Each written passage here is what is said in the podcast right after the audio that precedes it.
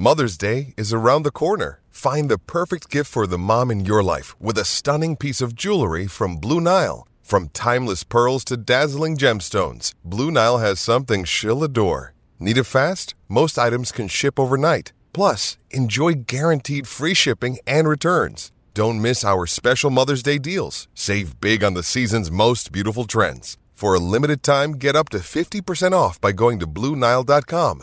That's BlueNile.com. Any good stories from the road? Pipe up. I wish we'd gotten seen a little bit more out of our punter. I'm starting to puke. It makes my stomach hurt. I thought he was going to die. I'm starting to throw up in my mouth a little bit. He's on the probiotics. Is Georgia playing the 1985 Bears this weekend or what? A lot of Todd, Todd, Todd talk. Rat poison proof. They're mongoose. We will not be hunted at the University of Georgia. I can promise you that. The hunting that we do will be done from us going the other direction. Welcome into the Georgia show. Uh, love to see the engagement from Tyler Brennan, Uncle Glenn Hartley, Reich 37. Uh, y'all are some damn good dogs yourselves hopping in before we even hit live on this thing. Jake Rowe, Palmer Toms, damn good dogs as well. Palmer, welcome into the show. Caught up with Jake a little bit after that Vandy uh, smack smackdown uh, yesterday, but I want to hear your thoughts to start the show. What are some uh, some some sticking points, some uh, some points from this game that stuck with you after you got a chance to rest on it, my man? Yeah, I mean, I thought it was really important for Stetson Bennett to get rolling again. Um, this passing game needs to get rolling again. Um, for him to go 24 of 30 on the day, uh, had a stretch there in the first quarter of 14 straight completions. Uh, I think he was 14, 15 of 16, 15 of his first 16 there. Um, to to get rolling like that was really important. Uh, you know, we heard from the players post game that that was something that they put an emphasis on this week in practice. They felt like they had a really good week in practice, and to see it pay off like that, um, obviously not against you know an, an, opponent like the ones that they will be playing down the road, but sometimes it takes it, it takes a get right game like that. Uh, Georgia has not been right in the passing game the last three weeks before this. Uh, so for Georgia to have a game like that in the passing game um, and, and, and it extended to Carson Beck, who went eight of eleven, uh, two touchdowns, 387 yards on the day total for Georgia through the air. Uh, 11 different guys catch passes. Um, we saw the run game, the resurgence of the run game last week against Auburn. The passing game certainly seems to be back versus Vanderbilt.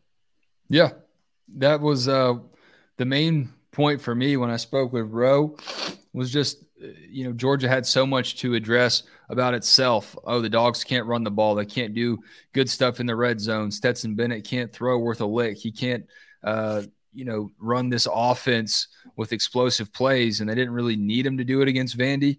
But I think Georgia answered a lot of those questions that it had about itself. Now, the opposition down the road, a lot tougher. And I think uh, Georgia's pretty fortunate that the schedule set up that the the way that it did. I mean, you you escape against Mizzou, but you have that game against Tennessee early on in the year when you traditionally play them. Or think about how much we've talked about that Auburn and Tennessee game switching on the calendar. You know, what if Georgia's still working some things out with its offense and you got to play Tennessee a little bit earlier in the season? I think that has some butterfly ripple effects on this season potentially as well. Yeah, it could. Uh, you know, one of the things I was thinking about Tennessee was – you know, they they had a little bit of issue there with Pitt. Um, you know, who, who I think we kind of have learned is not a great football team. Uh, but it's it, it's really a week to week thing. I mean, what if what if Tennessee catches Georgia on, on South Carolina or or a you know Oregon type performance? And I'm sure Tennessee was going to have Georgia's attention there. We're going to get into all that here in just a little bit, but uh, um, yeah, it, it, does kind of raise the eyebrows a little bit. The, the, the challenges of of doing things and Auburn all of a sudden moves Georgia to October, and they can't beat them in October. And weren't really beat them in November either. But, uh, you they know, play them in March. I don't think it really matters. Right. Yeah, and um, you know Tennessee's trying to flip the script, and uh, you know I, I I'm really interested to see that first college football playoff bowl. Yeah, yeah. I mean, J- Jake, you point out it comes out that Tuesday before that game, and and I was having some conversations with some folks today uh, you know, maybe a little bit of a conspiracy theory, maybe a little bit of a discussion about that potential first playoff poll. Uh, if everything shakes out the way that we expect and, and, Georgia and Tennessee are coming into that game undefeated, we could be looking at a one-two matchup, and there's a chance that Tennessee would be the one. Um, you know, I, I, think that they would have the. You know, we talked about or, Georgia's win over Oregon being the most impressive win. Uh, Tennessee probably would have a, a, leg up there with that Alabama win. Uh, they would also have a ranked win against Kentucky, um, assuming uh, that Kentucky is ranked. Don't sleep uh, on Kentucky when it comes to Tennessee's schedule. I feel like I'm having know, to double and, down on the Wildcats because I said in the offseason that Kentucky worried me for for Georgia's sake uh, than Tennessee did. Now I didn't know that Tennessee was going to be hell on wheels to this extent, but I did think with Kentucky having the home game against Georgia and Georgia having the home game against Tennessee, the physical nature that Kentucky tends to play with. And look, I'm not going to take anything away from Tennessee. The Vols looked pretty physical against Bama last night too, but um, I, it's been talked about on our message board. I don't know that this Bama team is even in the top 10 of some of Saban's most physical teams either. So there's a lot of comparison games that you can't really play when it comes to college football. But like you said, Palmer could be one, two, could be dogs one, Vols two, or flip flopped or one, three. Who knows? Well, Wes, and, and, and you mentioned that physicality of Kentucky. That's certainly going to weigh on Tennessee coming into that game too. I mean, you know, that we, oh yeah, talk about Georgia's you know, bye week sets up really well. It, it, absolutely. Yeah. Does. I mean, Georgia needs it to get healthy, uh, but also, as you look at the, how those teams are going to be coming in, um, you know, Tennessee has two games between now and then. They don't have a bye week. Now, granted, one of those is against UT Martin, but they still got to put on pads. They, you know, there's a chance you could get hurt. Um, you know, and, and you know, as as Georgia, the University of T Martin will need a little bit more help this time around. Yeah, yeah, but you know, I I do think that it'll be very interesting to see that first college football playoff poll when it comes out. Um, still got a lot of, of time until then. A little bit of time. We're, we're going to see Georgia play another game. We'll see Tennessee play two before then. Um, and, and, then, you know, come that week, we'll be talking about the dogs and Vols. Um, you know, we're going to talk about them tonight, but, but I think that at that point, it's going to be the center of the college football world's attention. Reich 37 says, How much would y'all pay to sit in on Alabama's film watch with their players and soak up the misery? Uh, I think that would probably be a pretty expensive ticket for a lot of fans, not just Georgia fans or Tennessee fans around the country. A lot of people enjoying uh, the demise of Bama. I don't think they're quite done just yet. Maybe they're not the best team, but they tend to find a way to get better as the season goes along, even when they do lose. Uh, but yeah, that's an expensive ticket, almost as expensive as some of the Georgia Tennessee tickets I'm seeing on the third party sites, going from anywhere from 300 uh, dollars a pop in the 300 sections to over a thousand, which is insane. But we'll see what happens in a few weeks. But there is a lot between now in that game, and it does involve a Georgia bye week when they get to kind of uh, bask in the glow of being seven and zero. Oh. Pretty good uh, landmark uh, benchmark for them right now, and they get to get healthy. We talk about that a lot too, and then they get to play Florida and I almost wonder, guys, how tough the job is going to be the next couple weeks to keep Georgia from looking past Florida. And that doesn't happen too often. But with Tennessee looming, I could see it being an issue. I think it helps to have the bye week. When when you when you have that, then maybe you've got a few days to kind of get that. We're we're trying to do this, or we're looking ahead at this out of your system because you're going to have probably, I, I would imagine, three and a half, three spring like practices, like, you know, fundamental heavy practices.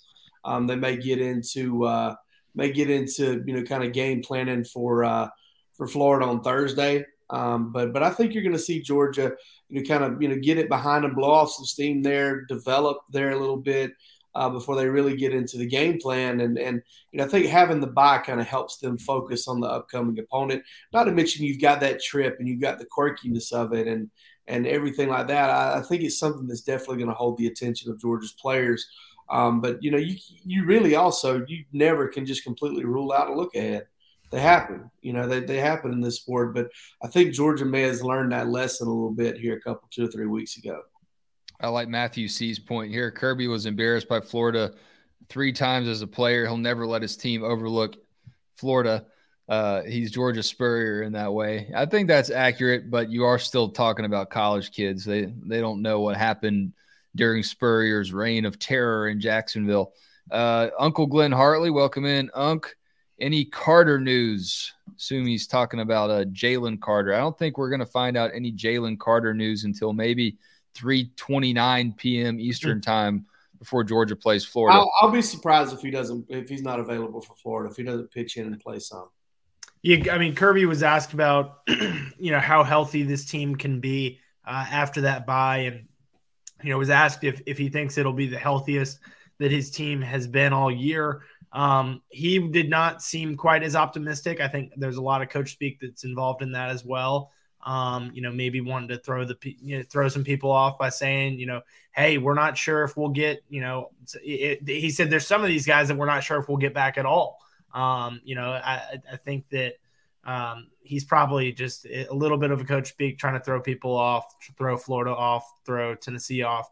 Um, a, a, point that I made to somebody um, uh, you know, that, that, was asking me after that Tennessee Alabama game, you know, about Georgia and and the looming matchups, the schedule that's tough. Um, you know, I said I think we will learn a lot about this Georgia team.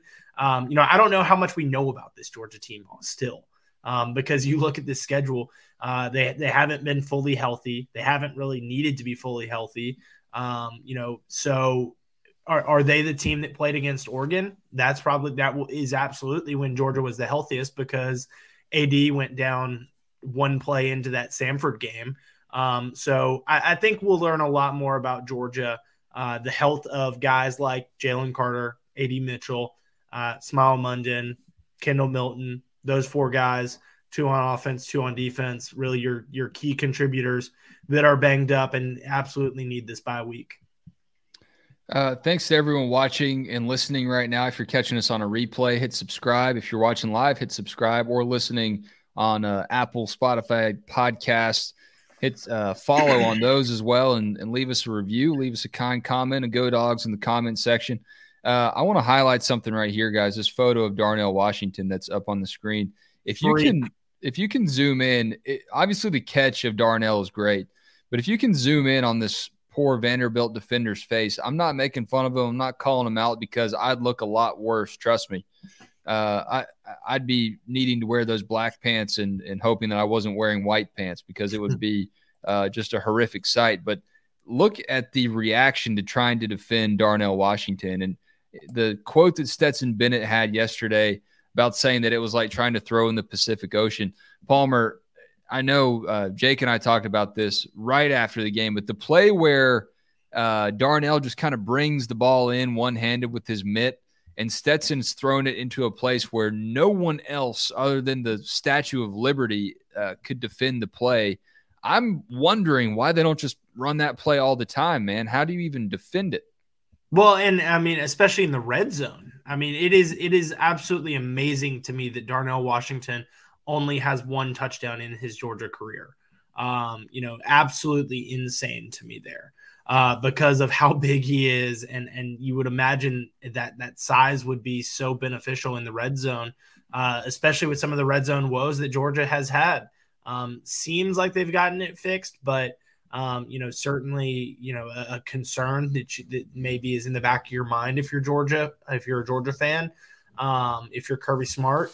And, and yeah, I mean, maybe they're saving that last stitch, last ditch uh, emergency button play for Darnell that they just haven't unveiled yet. Yeah, I mean, I, I do think, and and you know, we've talked about Tennessee. Um, you know, I, I texted with our on three writer over at uh, Bama Insider Clint Lamb last night after their game uh, and and after watching Georgia's Gosh, game, can you imagine that message board today? Yeah, oh, I didn't even want to get venture over there because I I, I would be I, I, would feel bad for Clint and and that site. But um, you know, asked him, you know, hey, is this? How do you think? You've obviously seen Georgia before. How do you think this Georgia team can match up against that Tennessee team? And he pointed to the tight ends. Um, you know, said that if you watch Tennessee, um, you know, he, he paid a lot of attention to them this week. We'll pay a lot of attention to them in the coming weeks.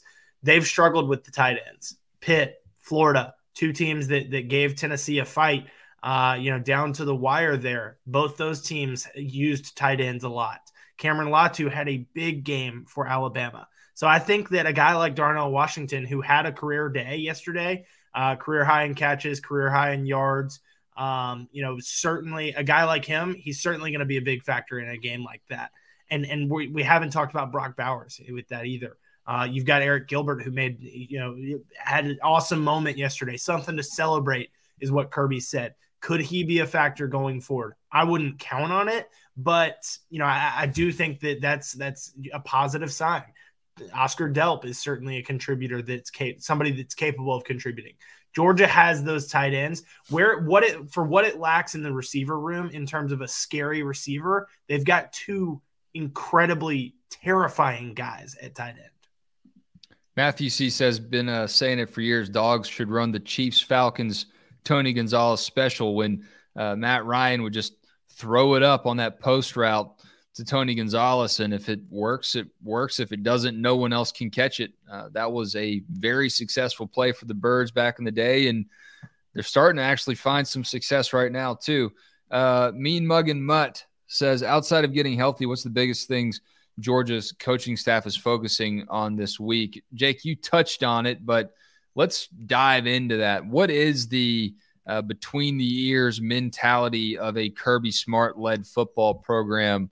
Program, I should say, going into the bye week. Yeah, uh, blocking and tackling. I know that sounds simplistic, but I, I think going back and watching that game, um, you know, better tackling out of Georgia, better, doing a better job of holding on to their blocks and staying with their blocks and and not allowing that quick penetration. I think it's a good time to get kind of back to the basics of you know your steps and your pad level and those little intricate you know details that are, make the difference between um, you know you allowing penetration or a guy picking up seven or eight extra yards. I think that's that's big, and you know I, I don't think teams. I think teams always need to work on it. I don't necessarily know that it's always like at the forefront of what they need to work on. Uh, you know, a lot of times, you know, a team will go into the bye week. They're trying to figure out a way to they're trying to figure out a way to, uh, you know, throw the ball downfield more, or they're trying to find a way to limit big plays in the passing game. And you know, tackling goes into bit limiting the big plays, and blocking goes into the other. But I think Georgia's is mainly just honing up on the fundamentals of the, this game that can get away from you over the course of a long season. You work on that. Um, you get better at those things. You kind of shore up some areas there. You get healthy um, I think Georgia can get a lot better, a lot better in a short period of time. What's the story on Stetson Bennett right now after seeing uh, his Auburn game where he just lit a charge into Georgia's offense with that huge uh, rushing touchdown he had, and then yesterday lighting things up, starting fast, the big emphasis for Georgia. Do y'all need to see more out of Stetson against Florida to you know, fully believe? And obviously, you know, you want to see it for the rest of the season, or do y'all already start to feel, or are you already starting to feel a little bit better about Stetson kind of shaking his yips and, and shaking off some of his struggles from earlier on in the season? I know it's in there. I know it's there. I know the raw ability and the and the um, the capability is there. I know he's tough as nails and he's going to be available um, to play if he's you know if he can if his he can hold his arm up. Um, you're just not 100% sure it's going to show up. And you know, I got I was thinking about this earlier today. Um, you're not 100% sure it's going to show up with anybody. I mean, you, you look at Bryce Young, and listen, I, I know he gets a lot of credit, okay? A lot of credit for the poise he had on that final drive against Auburn last year there's a reason they had to make that final drive, and it's because Bryce Young didn't play all that great leading up to that point. Um, neither did Bama's offense, and you know he did, he wasn't managing the offense. He wasn't running the. Yeah, offense. it's a it's a unique skill set to have, right? Like yeah. I'm clutch because I need to be clutch because I wasn't clutch. Yeah. Before I needed to be clutch. And you could do that to a lot of guys, right? You could do that to a lot of guys who had to come back in games or whatever. I get it. Um, but you know, you, you can't really predict whether it's going to be there every time out. And uh, quite frankly, when Georgia plays Tennessee, there is a 95 point, you know, 95 to 99.9% chance that Georgia's going to need Stetson Bennett to be really, really stinking good. Um, you know, there's there's a chance, and we'll, we'll get into it, um, that that you know Georgia can win without its best offensive effort against Tennessee, but there's not a good one. I don't like like the chances of that after I know I'm a prisoner of the moment. It's recency bias and seems like the whole country is. Let's put Tennessee at number one, but uh, I think that dispute will be settled uh, when Georgia plays Tennessee. Um, we did have some breaking news today on the uh, recruiting trail, and I don't want to waste too much time uh, talking about this Georgia Vanderbilt game. Everyone saw it. Vanderbilt wishes that no one saw it, but hmm. they saw it. Good, um, good, news is a lot of people weren't watching it. They were watching another game that was happening at that same time. So not everyone saw it. Not everyone was watching. And it was interesting to see Georgia's 3:30 kickoff game on the SEC network and the timing of it in real time compared to that uh, CBS 3:30 yeah. game that ended, I think, a full hour later. Uh, yeah, but, I mean, we were we were in the press conference with Kirby uh, or, or waiting on Kirby yeah. uh, to to as everyone was watching it and Kirby you know kept it seemed delayed and delayed and we are all like okay we we know what he's doing. We know he's watching this game.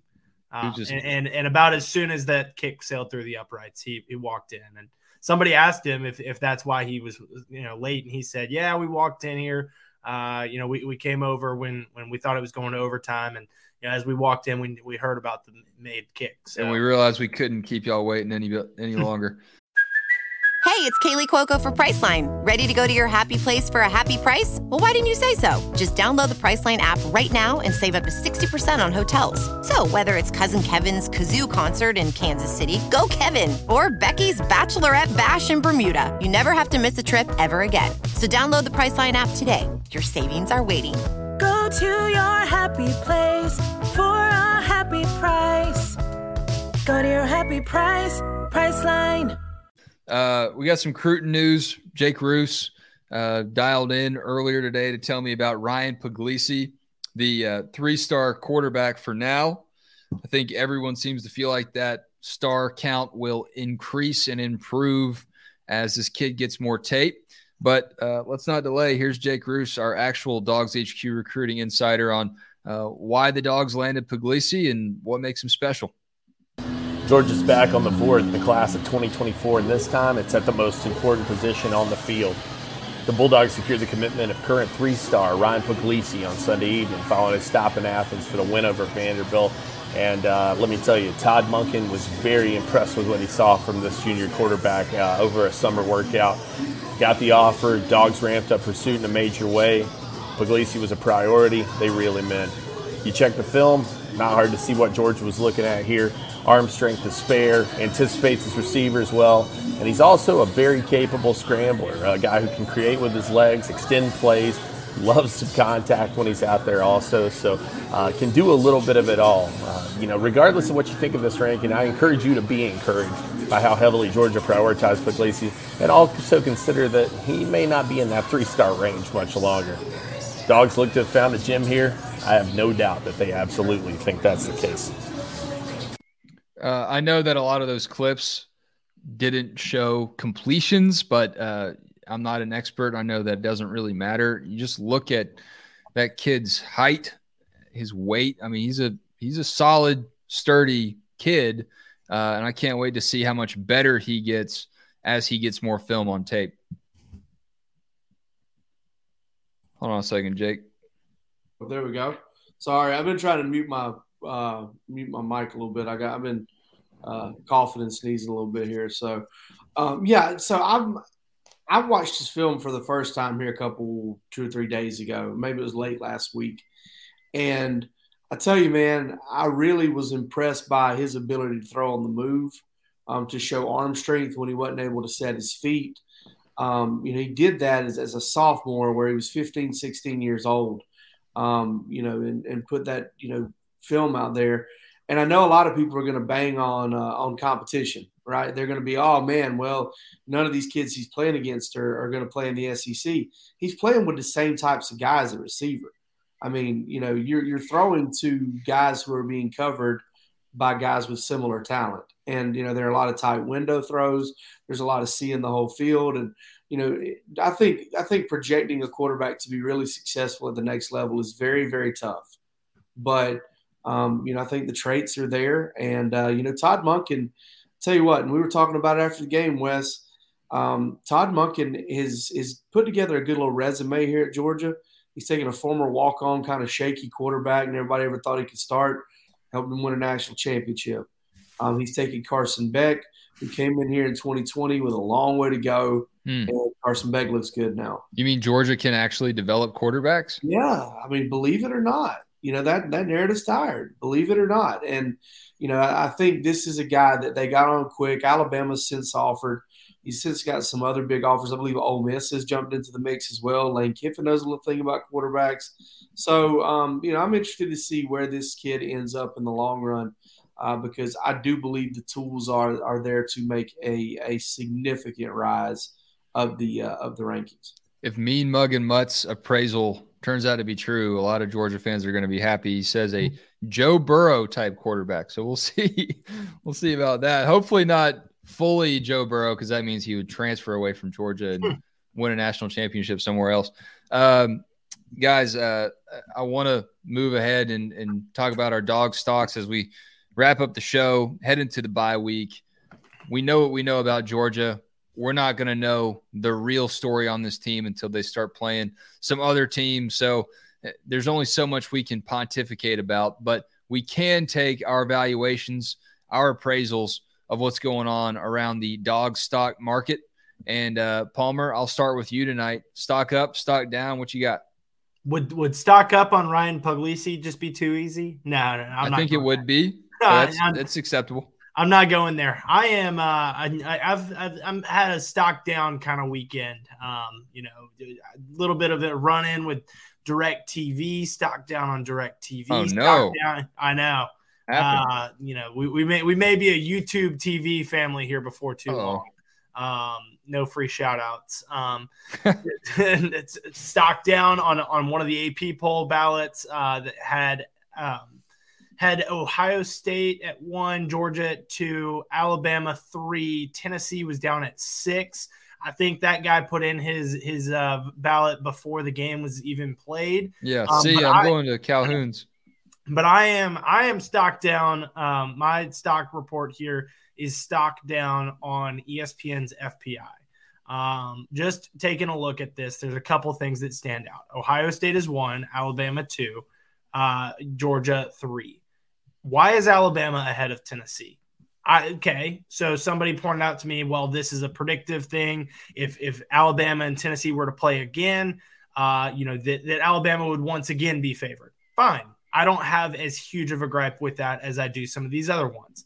Texas is number five. You cannot tell me that there are not five teams that would not be favored over Texas. Okay, let's continue. LSU is number 11. There's more than 10 teams that would be favored over LSU. Uh, and if, if, if I if I've paid any attention to college football, I know that. Uh, Baylor, who is three and three and lost over the weekend, 18. Uh, Notre Dame also three and three and lost over the weekend. 21. A&M three and three. 22.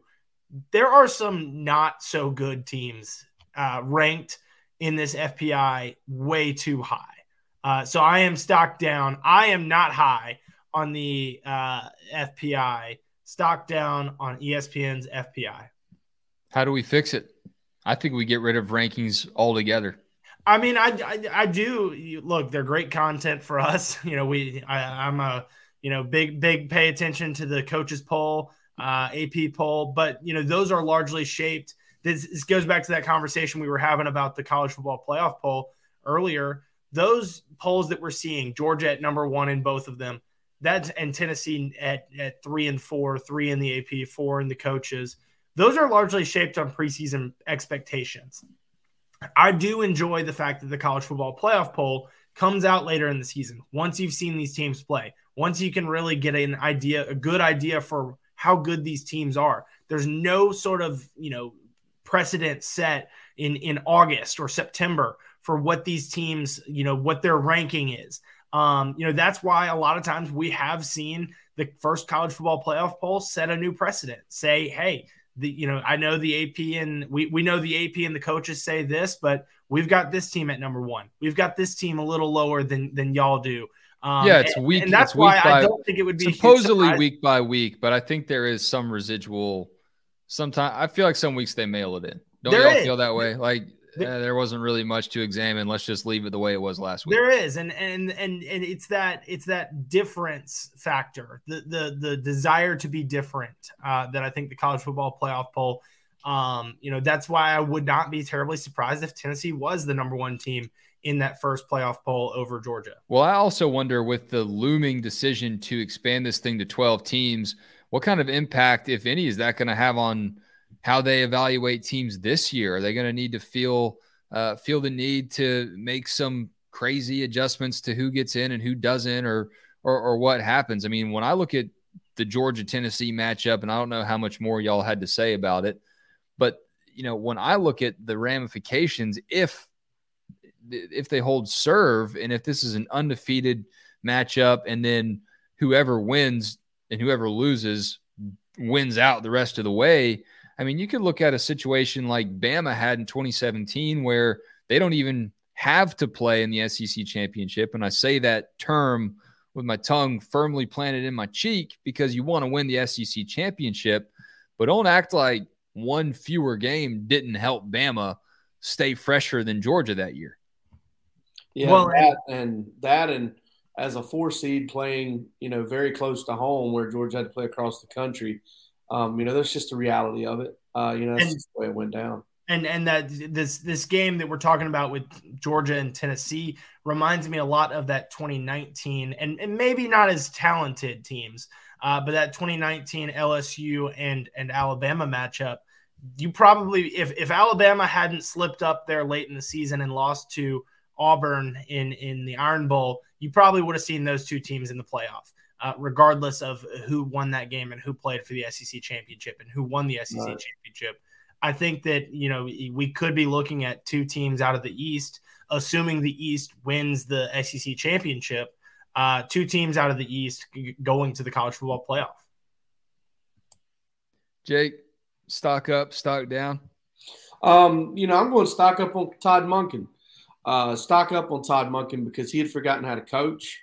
Um, he has remembered how to coach. Uh, he, he forgot how to coach against Missouri. Uh, he forgot how to coach in the first half against Auburn. He remembered at halftime what it was like to score points. And here we are. Georgia has scored so many points now in the last uh, six quarters. Uh, so that's big, big on him. You know, good for him. He's he's had a breakthrough. And uh, I'm really happy for Todd Monken. uh, 83 points, I believe it is, in the last six quarters. Um, stock down on Vanderbilt and Vanderbilt, Georgia. Uh, listen, the, since Vanderbilt canceled that 2020 game, the Commodores have played eight quarters against Georgia. The Commodores have scored zero points, and Georgia has scored 118. Yeah, that's more than enough. More than enough points. I 117 to zero. Also, last touchdown scored by Vanderbilt was with just a couple of seconds left in the 2018 ball game between these two teams. Last right. touchdown. Yeah, I think some people at Georgia took that personal, and I think that uh, people in the SEC took that a little bit personal too. Uh, look, look at the TV money that all these SEC schools split for actually putting competitive products out on the field, and Vandy gets to show up to the party and collect just as much. And uh, th- there's a lot that could be said about that. But I think the sentiment is shared and very real when it comes to beating down the Commodores. Yep, no doubt about it, man. I, I mean, everybody would deny it, but I don't know. It just seems to me like something. Yeah, we're never going to get anyone on the record to say that, but that's that's what this show is for. Uh, I'm going to say stock down on Nick Saban, and uh, I know that's probably going to shock a lot of the college football world and everyone watching that. Uh, I don't mean for his legacy, obviously. I think that's firmly cemented. But when I saw Tennessee and Alabama in real time, and I was keeping up with the play by play and watching penalty Alabama, penalty Alabama, penalty Alabama, guys, I mean, I'm not used to seeing Nick Saban teams look that undisciplined, even on the road. I know that the crowd stupid noise was going to factor in. I mean, stupid muff punt.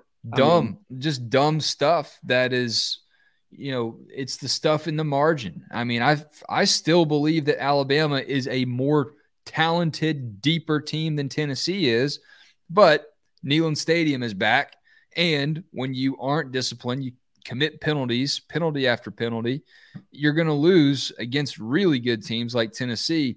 And I think just based on the conversations we've had about Georgia this season, we wondered after after Mizzou, you know, is this red zone issue the story of Georgia this year? Is this inability to have a lot of consistency on the gr- in the ground game just the story of Georgia this year?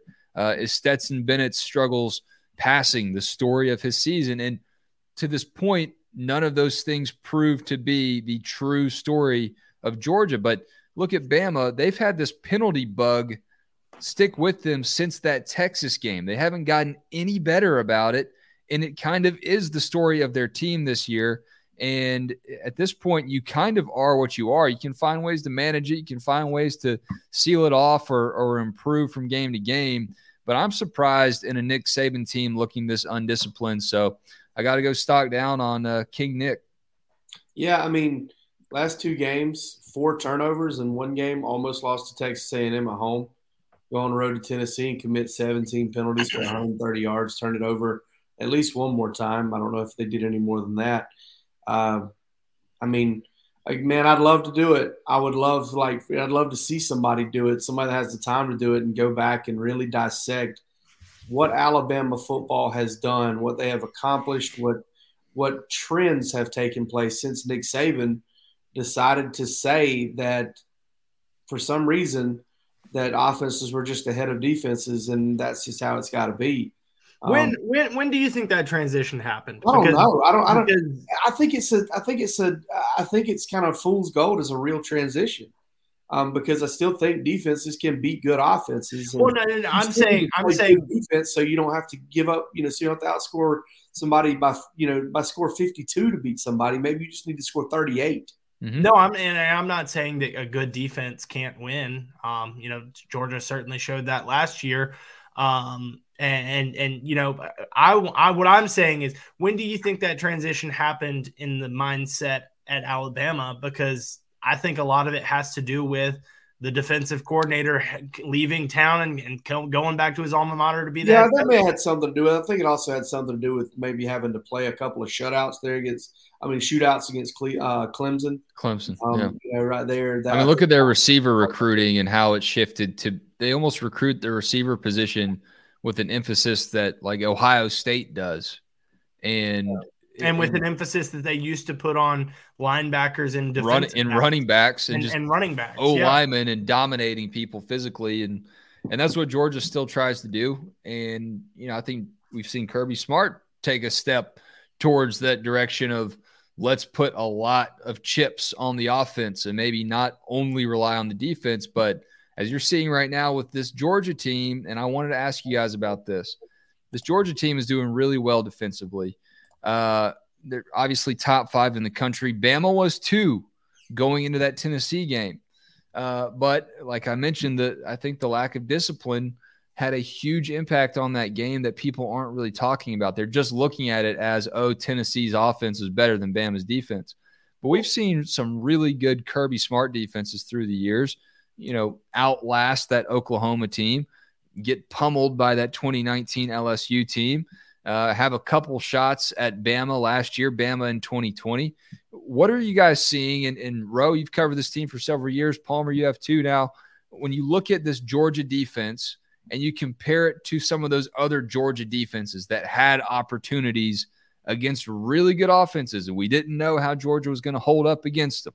Are you seeing any kind of inkling, any kind of uh, tea leaves here about how this Georgia defense may fare against a much better offense. All those games you mentioned, Wes, not one of them was played inside Sanford Stadium. Um, neutral sites, played on the road, um, none inside Sanford Stadium where Georgia has the crowd on its side while the other team's on offense. So I think that helps Georgia a lot. Um, otherwise, I think Georgia's going to give up points. I mean, I think Georgia's only hope in this game when it gets ready to play Tennessee of just holding them to a low number is for the for the crowd to get into it, for Georgia to jump out quick and to kind of knock Tennessee off balance and take them out of their rhythm a little bit. Otherwise, I, I fully expect Tennessee's going to hang 24, 28, maybe 30 points on Georgia, and Georgia's going to have to score more than that. Um, but um, I do think that that Tennessee having to play on the road. I mean, I think they scored 34 on Pitt in overtime to win that game, uh, with overtime included. Um, you know, and that one was on the road. That's they got not, LSU at noon, which I don't really think. And LSU, I believe, fumbled the opening kickoff. So yeah. I mean, you kind of gave the home field advantage away right there to begin with. But listen, I was I'm I was there for that Auburn game a couple weeks ago, right? That was pretty live. That's pretty pretty pretty wild, pretty crazy. I've seen it. I've seen it wilder, no doubt about it. There hasn't been a game of this magnitude played in Sanford Stadium since probably Notre Dame, and if know, if not more. Yeah, if not, if not longer. This one will yeah. probably have, you know, this one will have probably a little more juice to it because of where it is. Someone brought up the Arkansas game last year, but I, mm. that that game was early in the season, and I don't think. Yeah. The other thing that neither of those games had is SEC conference championship game right. division championship the right. division championship implications. I mean you could have lost to notre dame and, and still made the sec championship. You you could have lost to arkansas and still won the east because you you that they're not an east opponent. Um you know I, I think that jake long you're to the point that you're making there you don't you don't shut down an offense like this you slow down an offense like slow this. them down and, and i think that um, you know, like like we're talking about with the crowd here, I do think that the crowd, when to go as fast as Tennessee wants to go, you have to be able to communicate, and communication gets that much harder when it gets that much louder. And so, you know, I, I think that there's a, there's also a humbling factor, um, you know, a, a, an emotional roller coaster factor. I don't know that you can ride the emotional high of of beating Alabama. Um, you know, for I, I don't know how long you can ride that. Um, you know, Tennessee fans are certainly going to try and ride that for as long as they can. Um, you know, well, they're going to have to find some new goalposts to begin with. yeah, yeah. Um, drag they're, them out of the river or wherever. They Those are in the river uh, and torn apart, broken, snapped. Um, saw a video where you could hear the snap, and it was pretty, pretty, uh, pretty wild. God. But I, I mean, it's it's just you cannot championships aren't won on emotion and uh, you know i think that um jake you disagree in here no no my, i'm just my hand was itching um uh, championships aren't won on emotion you you have to be an even cooled team because things aren't always going to go your way you're not always going to have the crowd behind you uh, you know i think that and jake you mentioned this yesterday I think that Georgia learned that lesson in 2017 when they had to go on the road to Auburn. I think Georgia learned that lesson in 2021 when when they were you know getting beat whipped up and down the field by Alabama in in the SEC championship game. There there's a Kirby has said it before. Humbling is one week away in college football. And and you know Tennessee is going to be riding that emotional high, uh, but you know, and and they may be coming into the, that game as the number one team. Uh, but if if I recall, Georgia went into Auburn as the number one team, fresh off a number one ranking, and uh, you know, certainly hey, didn't, didn't didn't pan out that way. College football is weird. It's why we love it. I, I firmly believe you can't predict a lot of these things with the uh, with just this ironclad confidence that a lot of people want to think. Uh, but that's why we love it, man. You wake up Sunday and Tennessee's the talk of the college football world, and everyone's celebrating Alabama's demise. And you know they could come back and still beat everybody. They're never dead, and that's just how college football goes. Uh, that humility is a week away. Comment, Palmer. I, think it's one of the great Kirbyisms, um, and I think it belongs on a T-shirt. And uh, I think the people at BreakingT are fine partners. Maybe they want to consider that one day. You can check out the BreakingT lineup of apparel and merch at the link in this show's description. And uh, check out the NIL partnership they got going on with several Georgia players Stetson Bennett, Brock Bowers, Christopher Smith, and the big O, Darnell Washington. It's all there for you. Look at that Georgia shirt you're wearing right now. You're tired of it, aren't you? You need a new one. Check it out at BreakingT. And we also invite you to take full advantage this bye week of our $1 for one year premium subscription at dawgshq.com. You know, we had that recruiting nugget on Ryan Puglisi. I think there may be more to come on the Georgia front. I don't know who it's going to be. I don't know when it'll be, but just knowing Georgia football and Kirby Smart, he never ever quits, not even on the bye week. Uh, so much more news to be had over there. Guys, thanks again. Enjoy the bye week. We will uh, be back later this week, uh, maybe an abridged show because it is a bye week. We'll get back to you on that. It just depends on what's going on, depends on what news breaks and, and what needs to be discussed. But until then, I hope you guys enjoy this bye week. Give your hearts a rest, watch some other teams, chill out, and then watch the dogs get back to work in that cocktail party we didn't even talk about Florida at all, but we'll get to them eventually. Yeah, plenty of time.